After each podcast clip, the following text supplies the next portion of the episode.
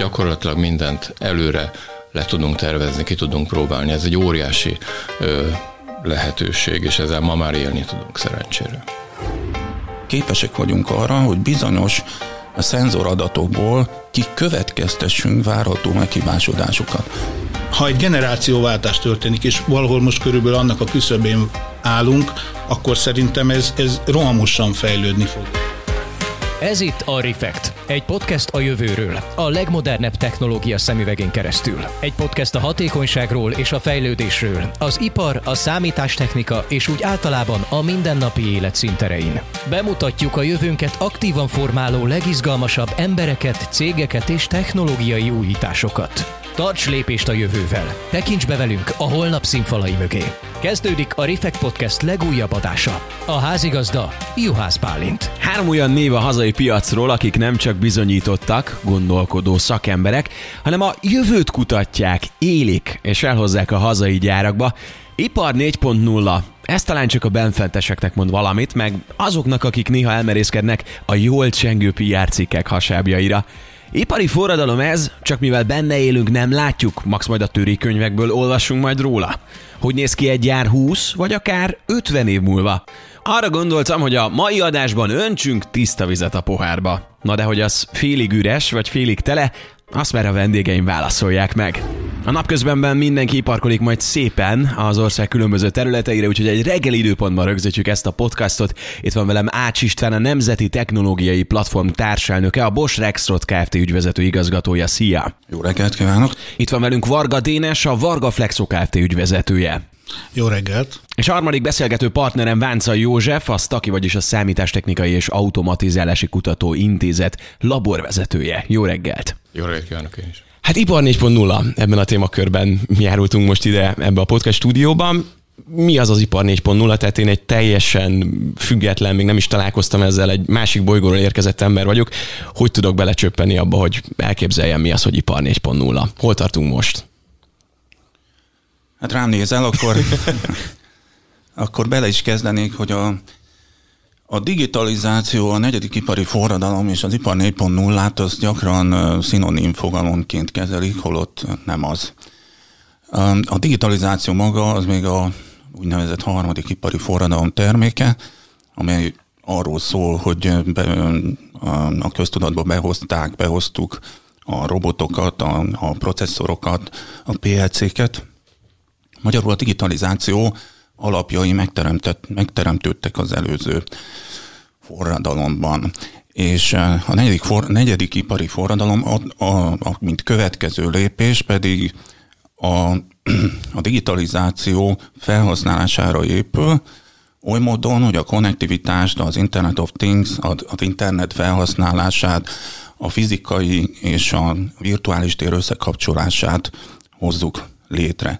Tehát, és ezen belül az ipar 4.0 pedig egy olyan szakterület mondjuk úgy, ami alapvetően a negyedik ipari forradalomnak a hasznosságát az iparra, a termelésre fókuszálja.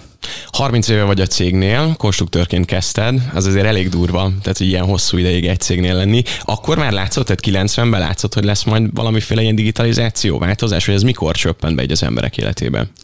A digitalizáció az már egy elég régóta ismert fogalom. Tehát azok az eszközök, amelyekről beszélünk, azok már régóta közöttünk vannak, csak folyamatosan alakulnak. Tehát azt nem mondhatnám, hogy akkor már nem, vagy akkor még nem voltak olyan eszközök.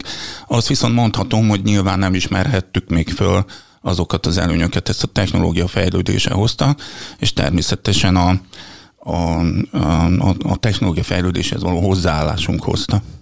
József, mikor kezdtetek ezzel foglalkozni? Hát, mikor kezdtetek kutatni? Itt, itt öreg motorosok ülnek az asztal körül, mert én is több mint 30 éve kezdtem ezt, és szintén az, én Stakiban.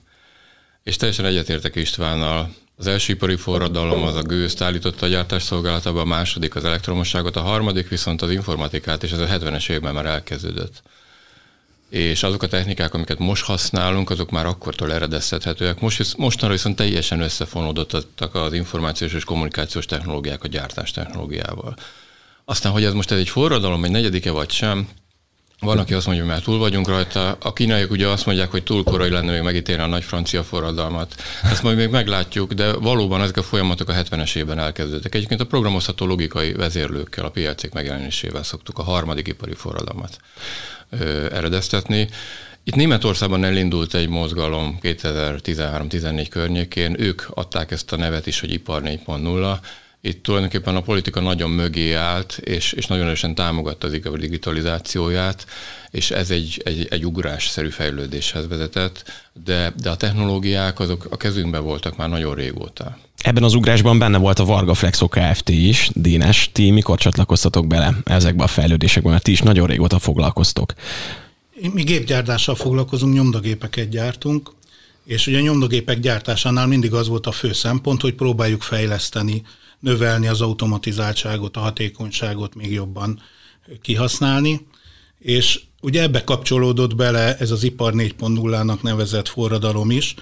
Ezek az eszközök én is úgy gondolom, teljesen egyetértek mindenkivel, hogy ezek már nagyon régóta megvannak, csak most jutottak el olyan szintre, hogy össze lehet őket kapcsolni, és lehet ö, olyan automatizálásokat, hatékonyságnövelő megoldásokat alkalmazni, amelyeket ipar 4.0-nak tudunk nevezni. Tudunk mondani konkrét dolgokat? Tehát ebben a termelékenység meg a veszteségcsökkentésben mondjuk mivel sikerül fellépni? Akkor belevágok. Tehát ami, ami, amiben például most, most ugrásszerű fejlődés van, szerintem a digitális, úgynevezett digitális IKER modellek megjelenése.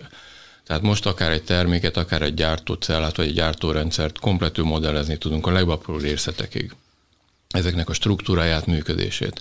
Ugyanakkor a szenzortechnológiáknak köszönhetően ezt folyamatosan frissíteni is tudjuk ezeket a modelleket, tehát tényleg tükörképé a valóságnak, és folyamatosan követik, hogy a valóság változik. És ezekben a digitális sikermodellekben mindent el tudunk játszani. Ma már egy gyártócellát meg lehet úgy tervezni, hogy nem kell fizikailag reszelgetni és ellenőrizni, hogy mi hogy működik, vagy nem, mert ebben a virtuális modellben, ebben a térben mindent, gyakorlatilag mindent előre le tudunk tervezni, ki tudunk próbálni. Ez egy óriási ö, lehetőség, és ezzel ma már élni tudunk szerencsére. Mi ez a vízió, vagy hogyan fog kinézni mondjuk egy gyár pár év múlva, 20 év múlva, 50 év múlva? Ezt látjuk már? Hát erre nehéz válaszolni, mert hát emlékezzünk csak, a Bill Gatesnek volt egy ilyen mondása, hogy a, a következő, az ember hajlamos arra, hogy a következő három évet azt, azt belássa technológia és egyéb értelemben is, de a következő tíz évről viszont nincsen, nincsen képe és sajnos ez oda is vezet, és ezért kell nekünk is, az itt ülőknek is nagyon odafigyelni, hogy az első időszakban fókuszálunk arra a dologra, amit még értünk, belekezdünk, ha, ha nem úgy sikerül, vagy nem arra tart, ahova szeretnénk, akkor, akkor elveszíthetjük a kedvünket, és, és utána pedig ez mégis meg fog valósulni, tehát nem egyenletes ez az átmenet, hanem egy, hanem egy hosszú, hosszú út, pedig itt van, a, itt van a szemünk előtt.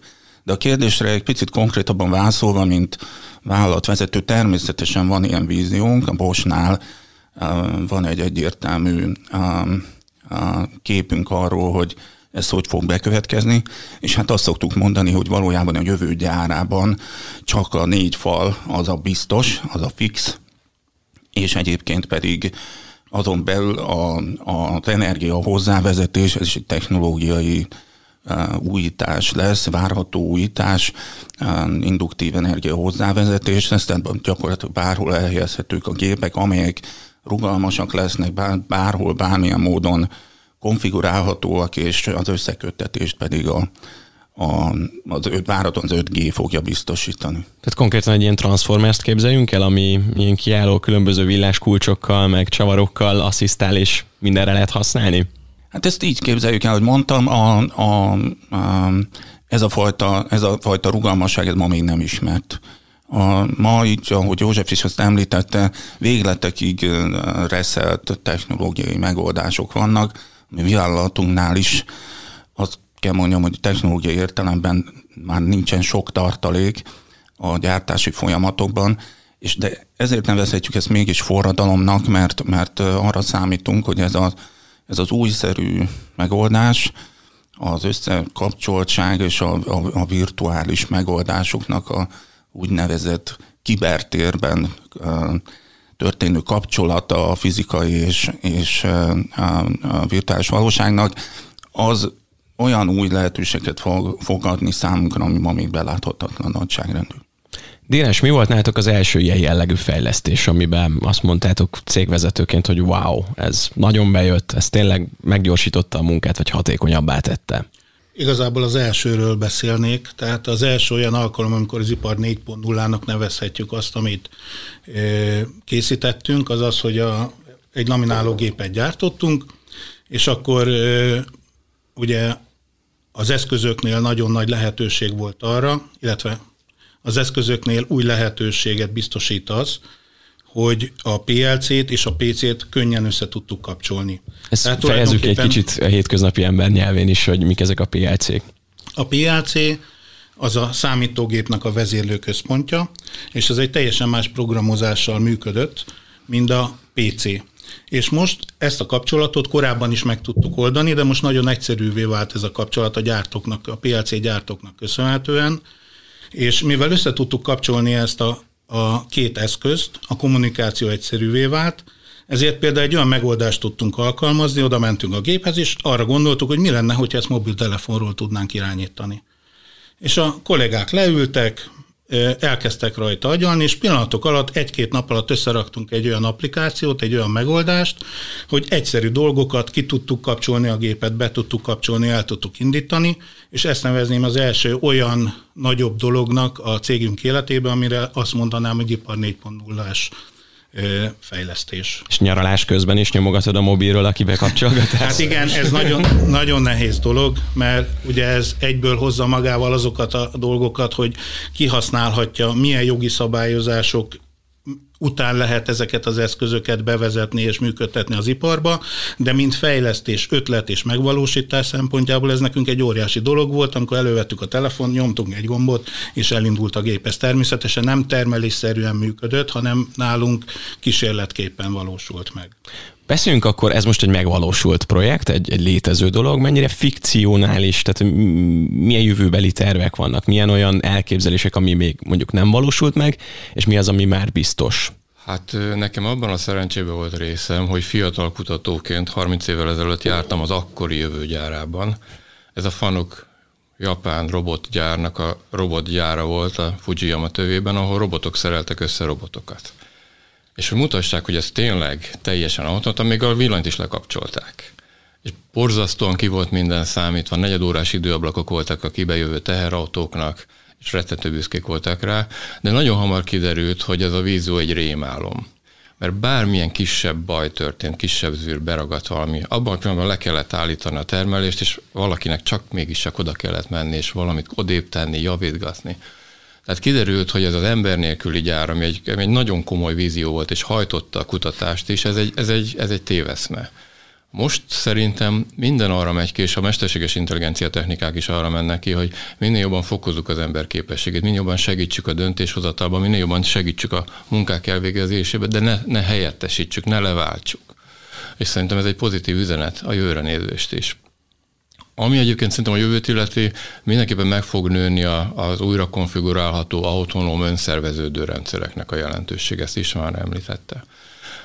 Ez együtt jár azzal, hogy a rendszereknek érteniük kell egymást, kell egy közös nyelv. Jelenleg inkább azt mondhatnám, hogy a bábeli szituációhoz hasonlít inkább a mai világ. Meg kell, hogy értsék egymást ezek a rendszerek, ami különféle szinten, különféle finomsági fokozattal, de mind-mind informatikával el vannak már látva. Kommunikálni képesek vagyunk egymással, ez, erre minden csatorna rendelkezésre áll. A nagy kérdés az az, hogy milyen információ áramlik ezeken a csatornákon. Hogy ezek tényleg a valóságnak megfelelőek-e, helyesek-e, a legjobb információ tudásunk szerint. És ha most mondjuk egy példát mondok, hát minden beszállítói háló, minden hálózatban készül ma már. Tehát nem egy-egy gyár állít elő mindent, hanem egy, egy szövevényes hálózat állítja elő a legegyszerűbb termékeket is, mondjuk még egy elektromos fogkefét is. Igen, de mondjuk ha a fogkefé példájánál vagyunk, annak az alkatrészei kétszer körbe repülik a földet, mire, mire oda kerülnek a boltba. Jó ez valójában? Fenntartható ez valójában? A költségek jelenleg úgy néznek ki, hogy úgy érdemes, az így jön, ez jön ki, ez a, ez a megoldás jön ki a mostani modell szerint. De azért, ha végig gondoljuk a dolgot, biztosak lehetünk abban, hogy egy kooperatívabb megoldás alapján esetleg a környezeti károsodásokkal, vagy kevesebb környezeti károsodással járó logisztikát, gyártást is ki tudunk, vagy hozzá tudnánk rendelni ezekhez a termékekhez. Tehát én ebben bízom, hogy a jövő az a kooperatív gyártás világa lesz. A jelenlegi technológiák megvannak már hozzá, a kommunikációs csatornák készen vannak hozzá. Az a kérdés, hogy mit mondunk egymásnak, milyen információ árulik ezekkel eredményezheti ez azt, hogy mondjuk egy járat elejétől a végéig mindenféle funkciójával és mindenféle termék előállítással mondjuk egymás mellé pakolgatnak inkább, és az mondjuk jövedelmezőbb, hatékonyabb lesz számukra, mint hogy kétszer körbe repüljék ezek a különböző alkatrészek a földet. Valószínűleg azért kisebb, rövidebb beszállítói láncok lesznek. Ez mostani a Covid szituáció egyértelműen mutatta, hogy nagyon sérülékenyek a mostani beszállítói hálózatok. Tehát sokkal robosztusabb, valószínűleg kisebb, rövidebb láncokat tartalmazó hálózatok lesznek, és sokkal több átfedéssel, és hát a rekonfiguráció fontossága egyszerűen nem is becsülhető túl, azt hiszem. Vannak olyan termelési folyamatok, mondjuk például képzeljünk el egy kollaboratív robotot, amelynek ugye az a, az a, kifejezett célja, hogy támogassa az embert az adott munkában. Kollaboratív robot azt jelenti, hogy ember közeli, ember közeli működés is képes, és mondjuk egy ilyen környezetben, akkor, amikor a, a, a következő anyagmennyiségre szükség van, akkor gép a gépnek történik egy jelzés, hogy légy szíves, hozd már a következő adagot, és akkor önjáró logisztikai robotok érkeznek meg az áruval. Ugye ennek az a jelentősége, hogy, hogy azokban a folyamatokban, ahol van, nem kell ember, hanem elég a digitális adatfolyam, és ugye az önjáró, ön, önjáró, önvezető technológiák ma már ismertek, ezeket, ezeket a technológiákat, technológiákat a mindennapokba be lehet vezetni, és ezek már léteznek. Valójában most gyűjtjük azokat a tapasztalatokat, amelyek a várható exponenciális robbanást a tárgyban okozni fogják. Ezeket pilotoknak hívjuk, de egyébként azt kell mondjam, hogy, és azért fontos Dénes úttörő munkája is, mert hogy a legfontosabb talán ebben az időszakban az, hogy élményt szerezzünk ezzel a technológiával. Tehát megismerjük. Legyenek olyan alkalmazások, amivel minden nap találkozunk. Egyébként ebből van valójában sok, csak nem ismerjük ezeket fel. Hogy mondjak egy példát, hogy tegnapi nap történt, ez nem egy ipari példa, de szerintem elég közkeletű, vagy közérthető, az autómmal, hogy közlekedtem, egyszer csak kaptam egy jelzést a szerviztől, hogy a hátsó fékpofámmal valami probléma van, és legyek szíves befáradni. Ez nem a, nem a megszokott szervizintervallum volt, hanem az autómtól egy valós adat ment el a központba, a szervizközpontba, ahol másnap reggel ez egy e-mail formájában megérkezett a szerviztől, ahol időpont egyeztetést szeretnének velem tenni. Tehát, vagy egy másik példa, amit tényleg abszolút ismerünk, ahogy jöttem ide, a navigációs rendszerem, amit valamennyien használunk, gondolom, ott az információt, hogy legyek szíves egy másik utat választani, mert torlódás várható. Ebben nincs ember. Ebben csak digitális eszközök vannak, ebben csak összekapcsoltság van, ebben csak mesterséges intelligencia van, és a digitális adatfolyam. Ez a mindennapunk része.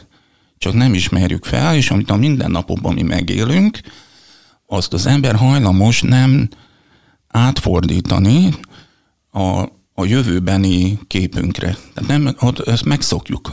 Megszokjuk, amiben élünk, és nem gondolkozunk a következő á, néhány évben sem.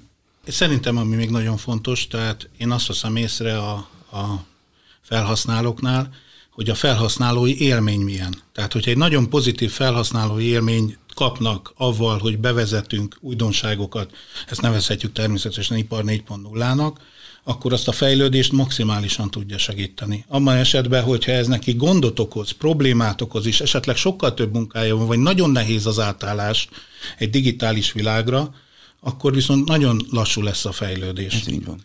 És főleg amit elmondtál, tehát, hogy a, a példák azok a legfontosabb. Hogyha lennének dobozos termékek, mint a szoftveriparban, amit oda tudunk adni, hogy tessék, ezt tudja, azt tudja, azt tudja, sokkal egyszerűbb lenne az ipar 4.0-nak a fejlődése is, de sajnos egyedi megoldások vannak még, Tehát minden egyes ügyfélnél ki kell találnunk azt, hogy ő mit szeretne, vagy őt mivel tudjuk jobbá tenni, hogy tudjuk a hatékonyságát növelni, és ezáltal sokkal drágábbak is így a megoldások, mint hogyha előre már kitalált fix dolgok lehetnének, ami közül lehetne választani. Így van, hát természetes idegenkedésünk van. Hadd mondjak még egy példát. Én sose hittem volna, én szeretem a zenét, én sose hittem volna, hogy, hogy az egy ilyen Spotify-féle céget én szeretni fogok. Sose hittem volna. És a felhasználó élmény az, ami húz engem is, és még sok százmillió felhasználót ebbe a dologba. Egyszerűen jó használni ezt a technológiát, és nekünk, ki, nekünk, neked is, nekünk is szállító, felhasználó oldalon, nekünk ez egy küldetésünk. Én azt gondolom, hogy ezt, ezt a piacra eljuttassuk ezt a felhasználó élményt, mert ezen keresztül tudunk um, kedvet teremteni a, a történethez, és ezért mondjuk mi azt nap mint nap, hogy tedd meg azt a bizonyos első lépést. Meg kell, meg kell érteni, meg kell tapasztalni, együtt kell vele élni, és akkor örömet fogunk ebben leállni. Erre a említett dobozos termékeket szenzor, szenzortechnológia, egyszerű szenzortechnológia tökéletesen alkalmas. Még a felhasználó élményhez annyit, hogy itt kétfajta élményről beszélhetünk szerintem, és az egyik az a a design, tehát hogy mit lát a felhasználó. Ugye az Apple ez egy nagyon jó példa rá, talán azért lettek ők is sikeresek, hogy egy nagyon jó technológiát nagyon szépen becsomagoltak. És nagyon, fontos, nagyon fontosak szerintem a felhasználói felületek, mert hogyha azok rosszul vannak megtervezve, akkor nem szívesen kezdik el nyomkodni a gombokat. Autóiparban rengeteg példa van, amikor oda megyünk, összezsúfolt, átláthatatlan felületeket látunk, akkor sokszor én is beleunok, pedig imádom a technológiát, beleunok abba, hogy mindent végignézek. De viszont egy szép letisztolt felület van például az Apple, iPhone, meg az egyéb digitális eszközöknél, akkor már eleve oda vonza az embereket, hogy akkor megnézzék, hogy az milyen. A másik fontos dolog szerintem az, hogy használat közben az előnyöket jelentsen a használata ezeknek a termékeknek, és ne pedig gondot, problémát és, és csomó olyan dolgot, ami, amitől nem válik szerethetővé a termék. És hogyha ezt meg tudjuk adni az ügyfeleinknek, akkor utána már jöhet, jöhetnek a következő dolgok is, mert akkor akarják, szeretnék, ugyanúgy, ahogy az Apple-t, az iPhone-t mindenki meg akarja vásárolni, akkor akarják ezeket a termékeket, és akkor már olyan dolgokat is ö, tudunk nekik mondani, például hatékonyságnövelés, meg rengeteg ötlet van, rengeteg olyan dolog, például a szervizzel kapcsolatban is csak egy példa.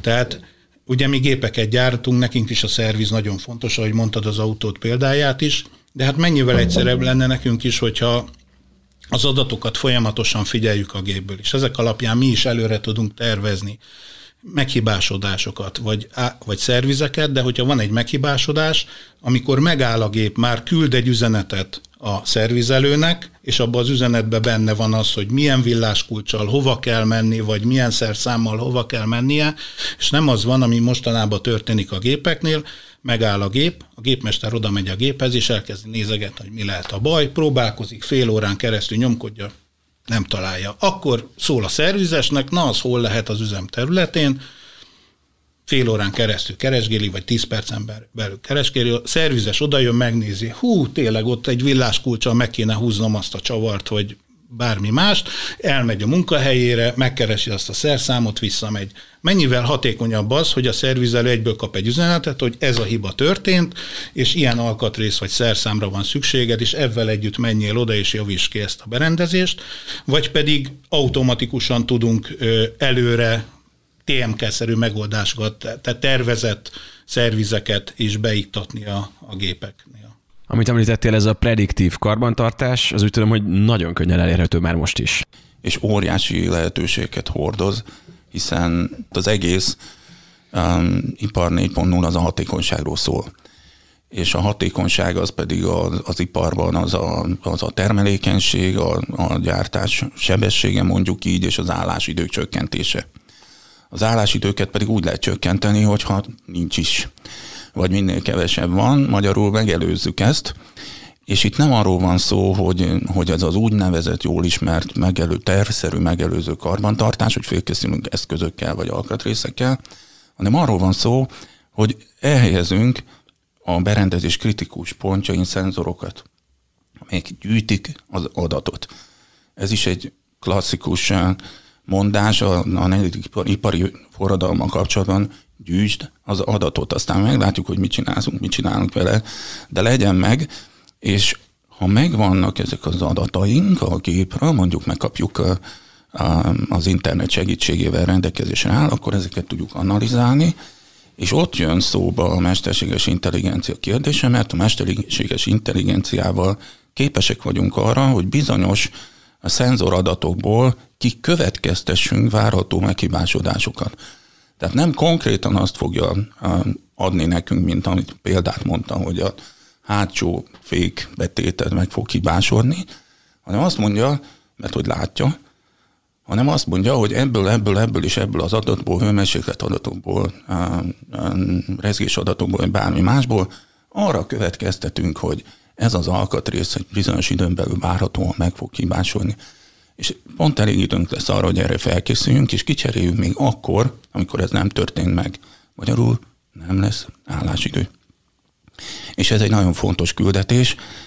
Ez is tipikusan egy olyan technológiai terület, ami óriási lehetőségeket, óriási lehetőségekkel bír ma.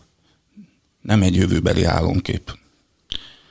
Nekem is lenne egy másik ilyen dolog, és ez pedig a dokumentációkezelés. Ugye próbálunk minden digitalizálni, és nálunk is a nyomdagépeknél rengeteg adatot kell bevinni a nyomdagépbe ahhoz, hogy ezt a gépet tudjuk üzemeltetni, tehát a munkának megfelelő specifikációt. Hogyha ezeket Ugye ez már életszerűen is működik a gépeinknél. Automatikusan a vállalati rendszer biztosító, és gomnyomásra kitölti ezeket a felületeket, akkor is rengeteg időt spórolnak meg a gépmesterek, és sokkal jobban szeretik a gépet, mert most akkor nem kell egyesével bepötyögni azt, hogy az milyen munka, milyen neve, milyen méret, milyen hossz, hanem ez egy gomnyomásra automatikusan bekerül, maximum csak ellenőrzi az adatokat, ha szükséges. De az elején még ellenőrzik, később már, hogyha folyamatosan ez jól működik, akkor már ellenőrizni sem fogják. Vagy pedig a, a terméknek a nyomon követése, a másik fontos dolog. Tehát, hogyha bejön a raktárunkba egy termék, és azok különböző feldolgozások vannak, nálunk fóliatekercsek vannak, nyomtatunk, laminálunk, vágunk, tehát különböző műveleteket kell végezni. Ez az üzemnek különböző területén helyez, helyezkednek el a tekercsek, és különböző állapotban vannak.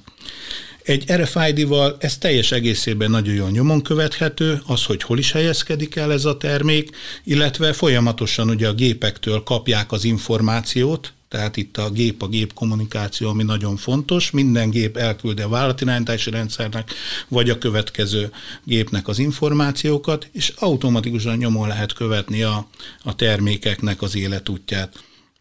Ugye ez kkg esetén nagyon kevés cégnél működik. De ez, ezeket viszonylag egyszerűen és gyorsan és, és költséghatékonyan be lehet vezetni ezeket a technológiákat.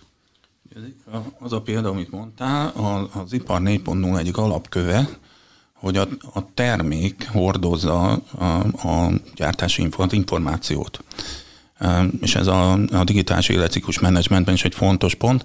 Magyarul, ha elkészül egy termék, mondjuk az autóipar erre egy, egy jó példa, a, a, a, annak a digitális azonosítójában um, bele van foglalva, hogy nem tudom én ki, mikor, hol, hogyan készítette, honnan érkeztek az alkatrészek, mik a beállítási paraméterek, milyen csavarozási nyomatékkal húzták meg. Ez, ez, ez mind minőségbiztosítási szempontból sarokkritérium, de egyúttal arra is alkalmas, hogy majd néhány év múlva, amikor, amikor szervíz akcióra van szükség, akkor ezek az adatok mind rendelkezés állnak, és például egy egyszerű mobiltelefon készülékkel mind kiolvashatóak és a kezünkben van az információ, és megint csak egy nagy lépést tettünk, afelé, hogy hatékonyabban és biztonságosabban működtessük a berendezésünket.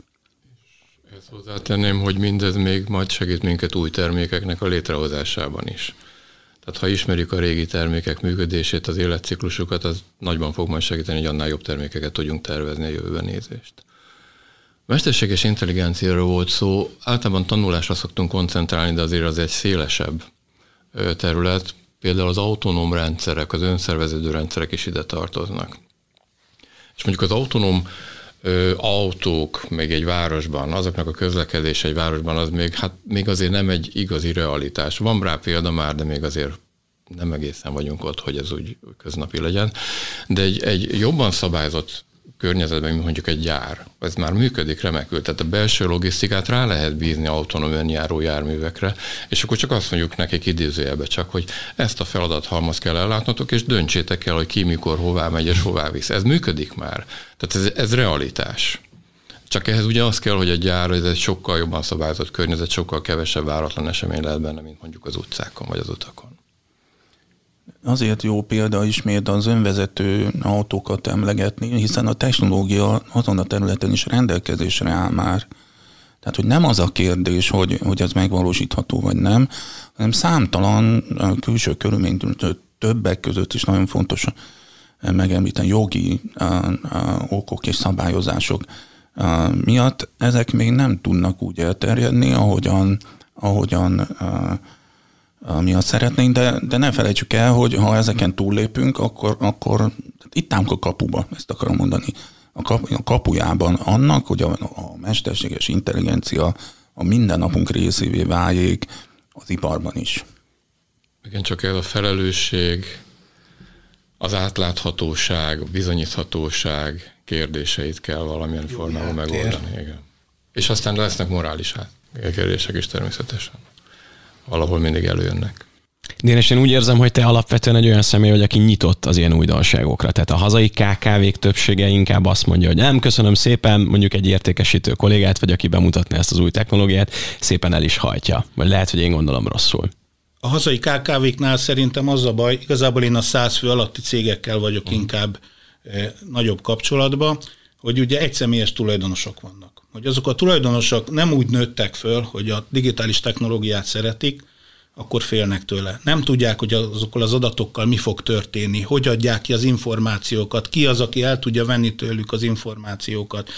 Tehát ha egy generációváltás történik, és valahol most körülbelül annak a küszöbén állunk, akkor szerintem ez, ez rohamosan fejlődni fog ez a digitális technológia a kis KKV-k esetén. Természetesen a multiknál, nagyobb cégeknél ez már teljesen másképp működik. Hát ha már a KKV-knál tartunk, és a, és a, technológiánál azért a KKV-k nagyon sok olyan digitális technológiát nem képesek még jelenleg használni, amik nagyon drágák lennének, nehezen hozzáférhetők.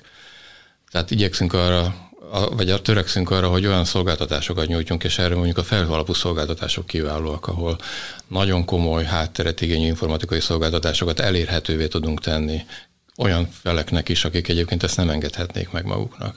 Ez egy óriási előrepítés, ez a felhő alapú számítás, vagy, vagy cloud manufacturing angolul mondjuk.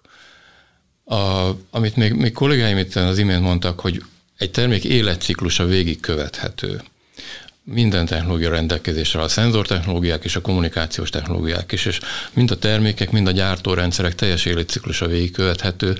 Ez segíti a karbantartást is, meg az életciklus végén az újrafelhasználást is.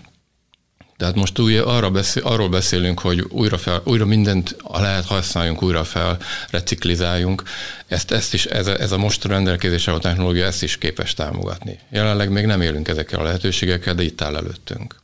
Covid mennyire volt katalizátor? Március 16-án um, a mi vállalatunk, ami 4000 fő, a, csak, csak a budapesti telephely, egy nap alatt vonult home office-ba. Két nappal később pedig működött a vállalat. És egy héttel később minden olyan, vagy a legtöbb olyan folyamatot, amit mi korábban papír alapon végeztünk, azt átvittük a digitális formába. És néhány napra rá megalakultak, illetve inkább úgy mondom, folytatódott az a, az a kooperáció a csoportok között nemzetközi szinten, ahol a munka a virtuális térben folyt. A, fej, a fejlesztések azok egyébként, a Bosnál nyilván um, um, virtuális technológiák segítségével történik, tehát KED rendszerekben és minden más módszertanokkal, de csak azt akarom mondani, hogy, hogy a COVID rákényszerít minket arra, hogy az egyébként, és visszatérünk itt a beszélgetés elején, hogy egyébként létező technológiák, amik, amik egyébként a kezünkben vannak, azokat elkezdjük tényleg használni. És itt most nem azért kezdtük el használni, sajnos, mert, mert a legjobb belátásunk szerint ez egy jó, jó irány, hanem egy kényszer hatására, amit úgy hogy COVID. És ebben az értelemben azt kell mondjam, hogy egy, egy, egy óriási lökést ad, ha másért nem, hogy felismerjük azt, hogy a kezünkben vannak, a kezünkben van a megoldás kulcsa, és ahogy mondtam, tegyük meg azt az első lépést, itt mi megtettük.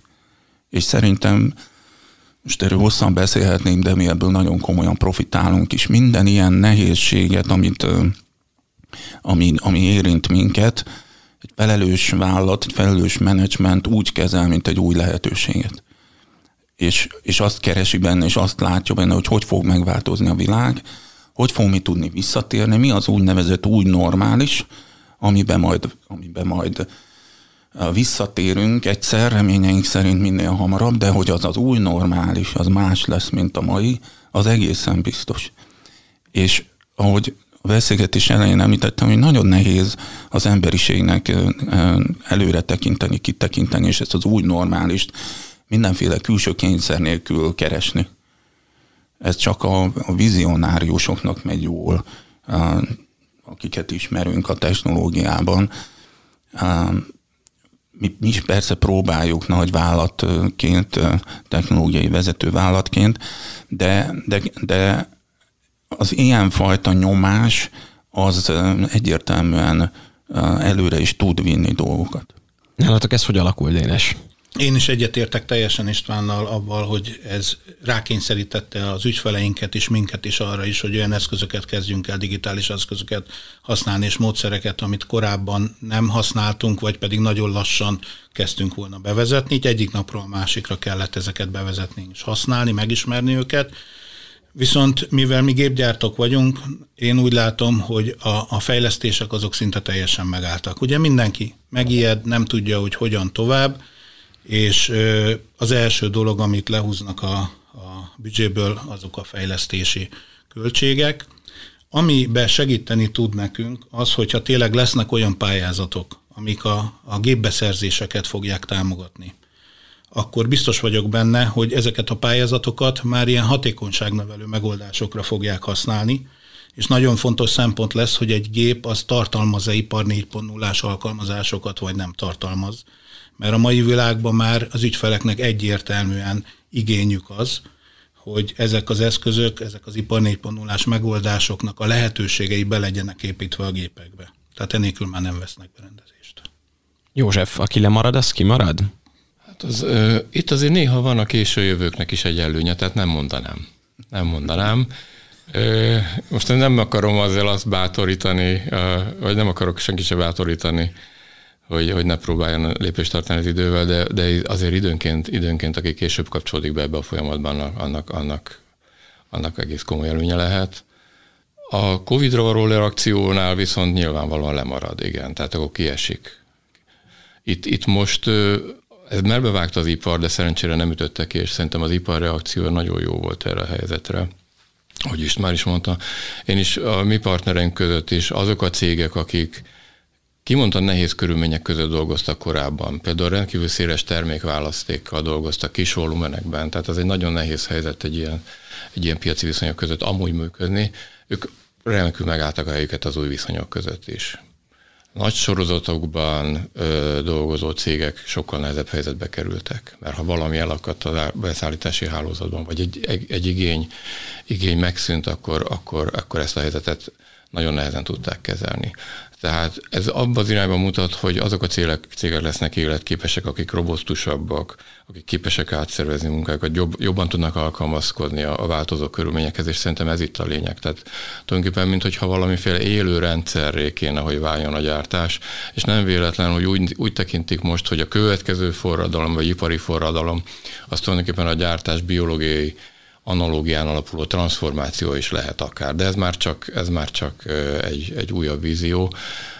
És még egy dolog, Az embernek a szerepe megint szerintem rendkívül megnőtt. Komoly partnereink például most már úgy tekintenek a munkaerőre, mint, mint, mint, mint, mint drága gépekre, akiknek a karbantartására oda kell figyelni, az egészségére oda kell figyelni, és még a terhelésére is oda kell figyelni, hogy a sor mellett ki, mikor, milyen diszpozícióban, hogy dolgozik, ezt is figyelembe kell venni akkor, amikor kiosztjuk a munkákat. Nem is beszél az egészségi állapotáról. Mennyire jó a magyar munkaerő amúgy ilyen szempontból ipari létesítményekben? Magyarország a Bosch számára az egyik legfontosabb eh, befektetési terület. 15 ezer ember dolgozik Magyarországon a Boschnál, és ezzel mi a legnagyobb külföldi munkaadó vagyunk. Ezzel azt hiszem megválaszoltam a kérdést, mert, mert uh, ma már nem elsődlegesen az az oka ennek, hogy a Magyarország munkaerő költsége annyira alacsony lenne. Tehát ez egy komplex kérdés, és, és nyugodtan kijelenthetem, hogy továbbra is fontos célpont Magyarország a Bosnál. Magyarul a magyar munkaerő az jó, a magyar munkaerő az kreatív, és a, a, a hasznosságot teremt egy, egy nemzetközi vállalatnak.